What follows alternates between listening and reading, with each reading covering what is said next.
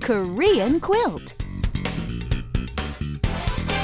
I hope you're ready, everyone, because it's time for. Um, it's time for let's see, dinner, no, breakfast, lunch, no. Oh, Korean, Korean quilt. quilt. That's right, your guide to the Korean language and culture. Hey, Richard, I hear you've got your driving test coming up soon. You must be nervous.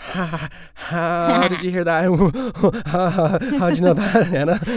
Let's just say a little bird told me. A little who? A little bird. Anyway, you're right. I do have my driving test coming up, but as they sometimes say in Korea, I can do. What? You mean you can do it? Exactly. Isn't that what I just said? Sometimes I worry about your English, Richard. Thank you, Anna. Maybe you should just stick to Korean. Here, try this with me.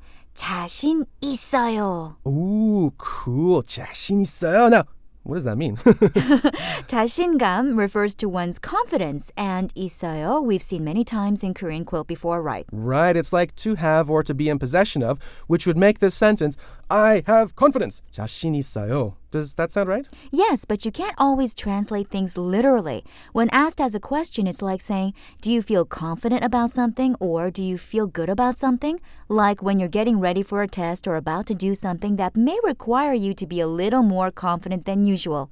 자신 있어요. Oh, I can dig that, babe. I'm down with that. I feel confident in what you've explained. 자신 있어요. You're such a fast learner. Well, I am taught by the best, Anna. How about we go over this expression a little bit slower for all of our good listeners out there? So, do you feel confident or do you feel good about something? 자신 있어요? Yes, 자신 있어요. Yeah, I feel confident. Richard, 자신 있어요? 물론이죠.